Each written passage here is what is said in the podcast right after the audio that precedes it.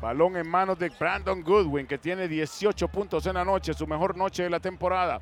La tiene por la derecha, marcado por Alvarado. Busca el desmarque de Jerry, ahí la tiene. Afuera para Goodwin, que lanza de tres en camino. ¡Tres de tres para Brandon Goodwin! Con 21 puntos en la noche, igualando la mejor noche de su carrera. Y cortando la ventaja de Nuevo Alianza, solo 3, 84, 81, 3 de 3 de larga distancia y 8 de 10 desde el piso para Brandon Goodwin.